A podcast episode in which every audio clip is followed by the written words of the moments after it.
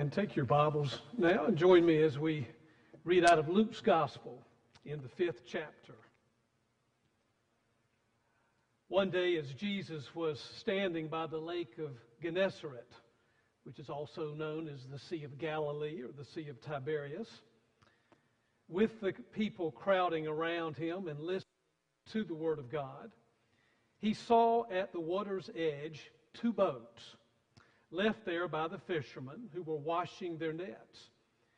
He got into one of the boats, the one belonging to Simon, and asked him to put out a little from the shore. And then he sat down and taught the people from the boat. When he had finished speaking, he said to Simon, Put out into deep water and let down the nets for a catch. Simon answered, Master, we've worked hard all night and haven't caught anything. But because you say so, I will let down the nets. When they had done so, they caught such a large number of fish that their nets began to break. So they signaled their partners in the other boat to come and to help them. And they came and filled both boats so full that they began to sink. When Simon Peter saw this, he fell at Jesus' knees and said, Go away from me, Lord, for I am a sinful man. For he and all of his companions were astonished at the catch of fish they had taken. And so were James and John, the sons of Zebedee, Simon's partners. Then Jesus said to Simon, Don't be afraid.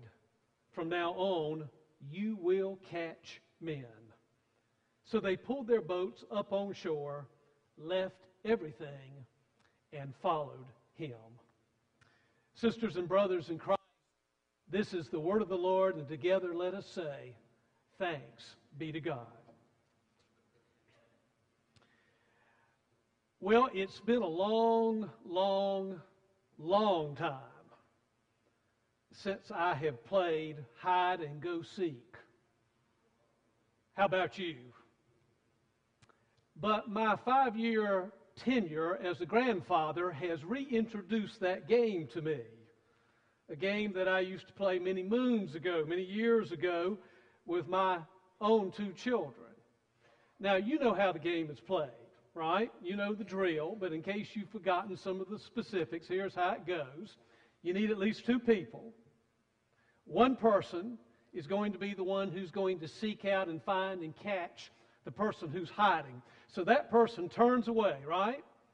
And starts counting to the agreed upon number. It might be 10 or it might be 20. So, you know, one, two, three. And of course, while you've got your back turned, the other person or persons are going to a location to strategically hide so that they cannot be found easily.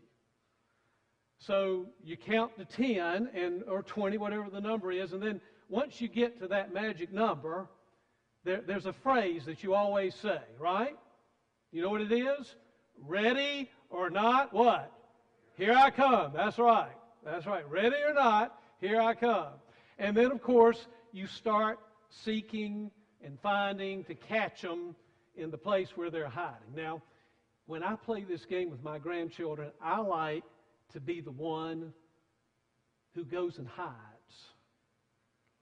And I like to wait until the moment in which they're just about ready to find me. And they're just about ready to look up at me. And I like to very suddenly say, You got me! I've been waiting to do this all week long to you all choir. I have fulfilled my purpose this morning. I can go home and be a happy man. I have been ready to get that choir all week long. So that's what I like to do when I play hide and go seek with my grandchildren. When they show up suddenly, you got me. And of course, they scream and yell, and we have a good time. Well, this text this morning it's not a game of hide and go seek, but in it, Jesus does find, Jesus does catch, Jesus does capture Peter's heart in this story. You see, Jesus has borrowed Peter's boat. He's using it as a, uh, a place, a platform to speak to the people after night, a night of failed fishing. He's borrowing the boat to do his teaching and his preaching. And I'm sure that Peter must be sitting back thinking, now, maybe he's a pretty good teacher, maybe he's a pretty good preacher, but what does this guy, what does this carpenter really know about fishing? He's told me to throw out the net, and we've been out all night long, and there's no fish out there. What in the world does he know? But, you know, I respect him and I love him, and I want to obey him and do what he asks me to do. So, indeed, Peter and his partners throw out the nets. And you know the story. They bring up so many fish that the nets start to break and the two boats start to sink. Now, you know, even a, even a fisherman's tale of how many fish they've caught, that, that's quite a story, isn't it? The nets are breaking and the boats are starting to sink. But, but that's when the, and this is important for you to hear, that's when the experienced word begins to touch Peter's heart because it's the experienced word that confirms the spoken word that he's heard Jesus say.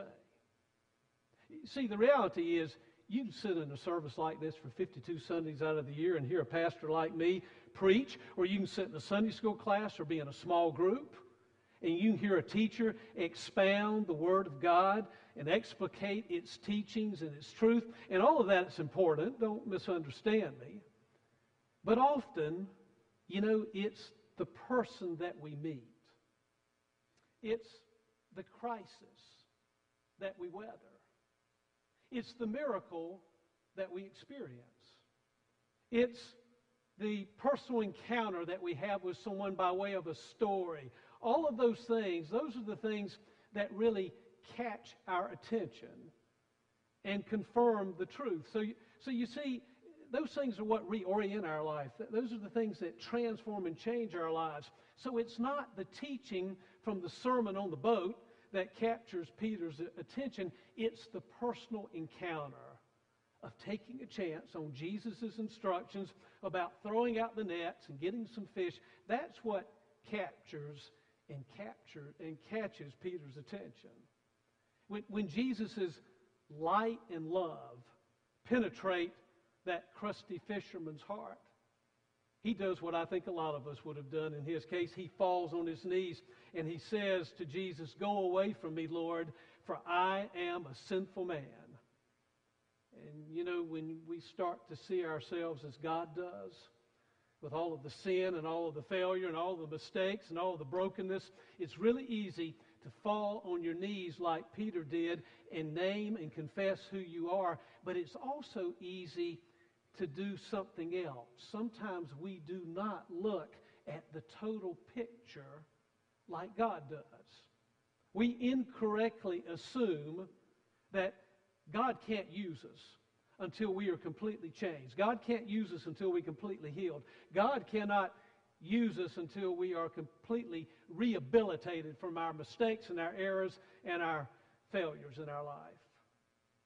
You know, in this text, Jesus' encounter with Peter kind of, kind of surprises us a little bit because Jesus' response to Peter is a lot different than what our response probably would have been to Peter if we had been Jesus. You see, Jesus catches and captures Peter's heart, and then, surprisingly, he commissions him for additional responsibility. Jesus doesn't berate Peter judgmentally, but instead he says to him, Don't be afraid. From now on, you will catch men. In Luke chapter 6, just the next chapter over, Jesus then officially calls Peter to be his disciple. More work, more responsibility. And fast forward towards the end of the story of Jesus' life, here Jesus tells Peter that he's going to deny him three times. And of course, Peter says, No, Jesus, it'll never happen. And then when the occasion comes, indeed, Peter does deny Jesus three times. And all that's right before Jesus' crucifixion. But you know, when, when it comes time for Jesus to restore Peter, you read the story, and Jesus never demands that Peter repent of his denials and all of the other royal mistakes that he's made before Jesus restores him and gives him greater responsibility. He doesn't say to Peter, Hey, Peter, tell me how much you regret what you've done. And you promise me, Peter, that you'll never do it again. You know, we've talked about this before, but that word repentance means to have a change of mind. It means to have a change of heart. It means you're going in one direction and you're trying to shift and go in another one.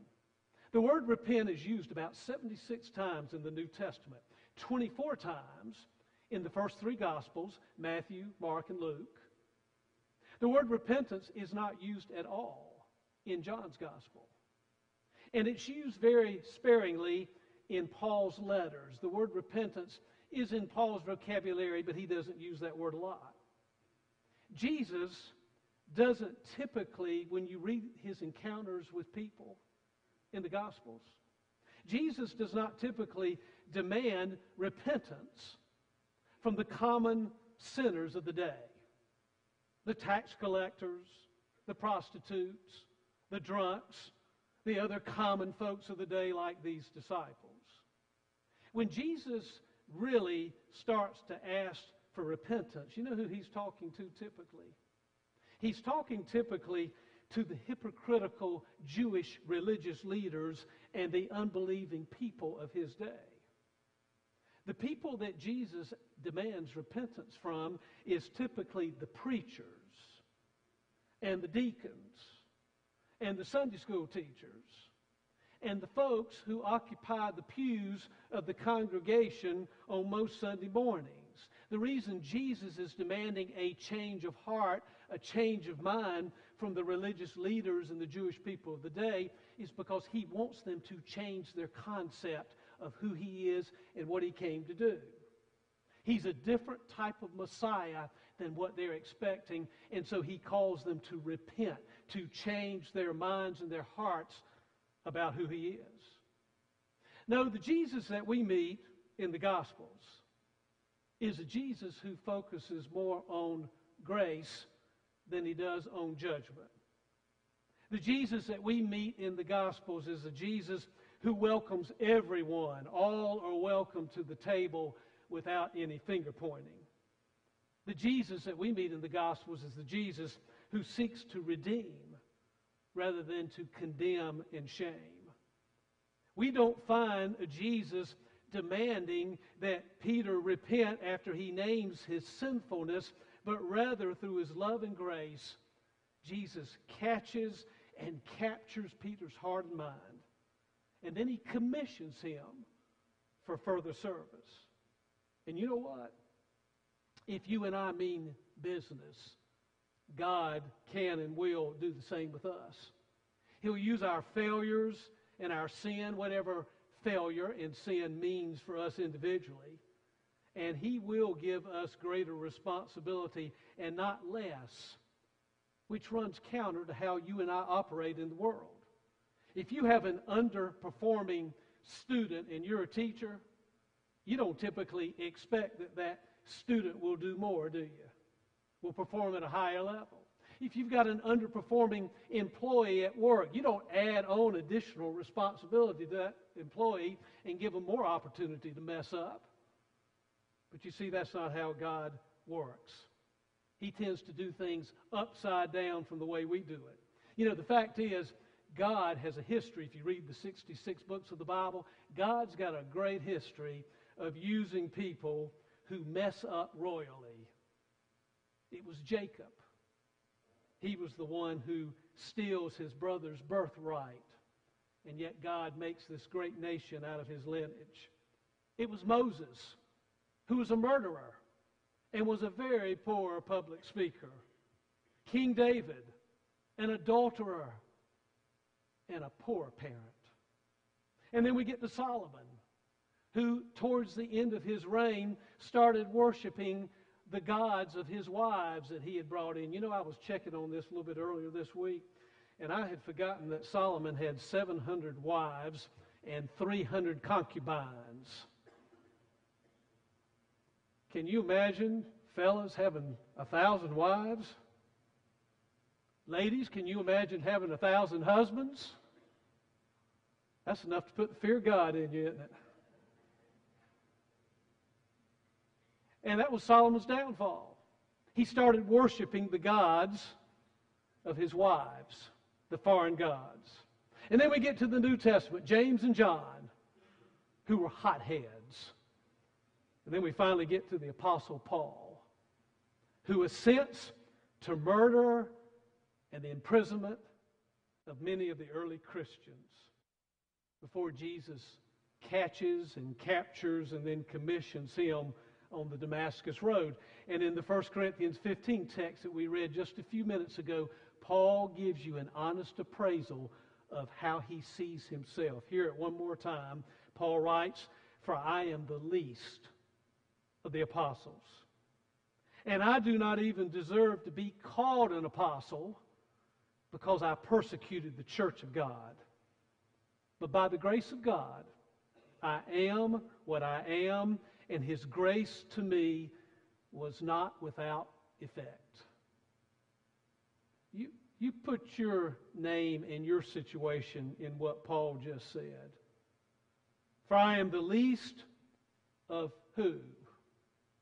The least of the deacons, least of the Sunday school teachers, least of the choir members, least of ushers, least of my colleagues at work. And I don't, do, not, do not even be, deserve to be called a child of God because I persecuted, I let down, I failed, I wasn't faithful to the church of God. But by the grace of God, I am what I am, and His grace to me was not without effect. You know, as I've heard it said before, God doesn't call the qualified, He qualifies the called. As it's been said before, God is not interested in your ability or lack thereof. He's really interested in your availability. You know, you may wonder whether God can or will forgive you.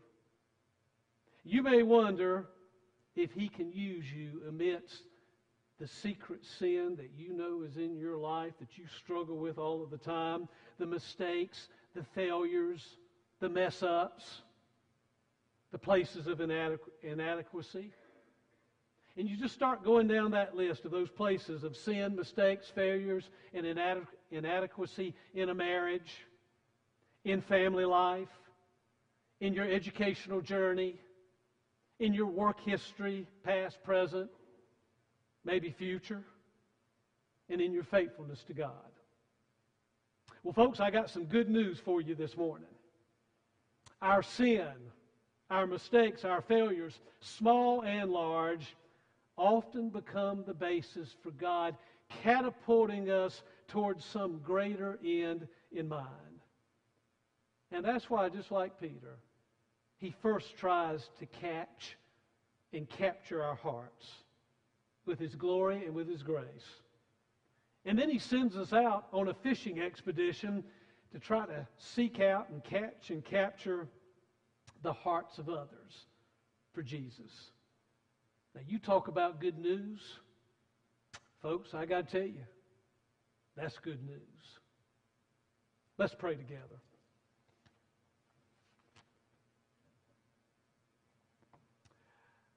God, this morning, we're just like Peter. When your light and your love shine in on us, we too fall on our knees. And we often want to say, Lord, depart from us, for we are sinful people. But Lord, we just celebrate the fact that you took Peter just as he was, and you started working on him, and you started changing and transforming him. And Lord, it didn't happen overnight, but slowly but surely you shifted him and moved him forward and kept giving him more work and more responsibility. So, Lord, as you catch and capture our hearts, commission us, whether it is to invite 40 neighbors over for lunch one day and be the presence of Christ by having a hospitable spirit. Whether it is, Lord, to be a friend to a work colleague. Whether it might mean to share what Jesus has done for us in our life with someone else with whom we're in contact. Lord, help us to understand that you commission us for further service and that if you don't use us, it's not because you didn't try. For it's in Jesus' name that we pray. Amen.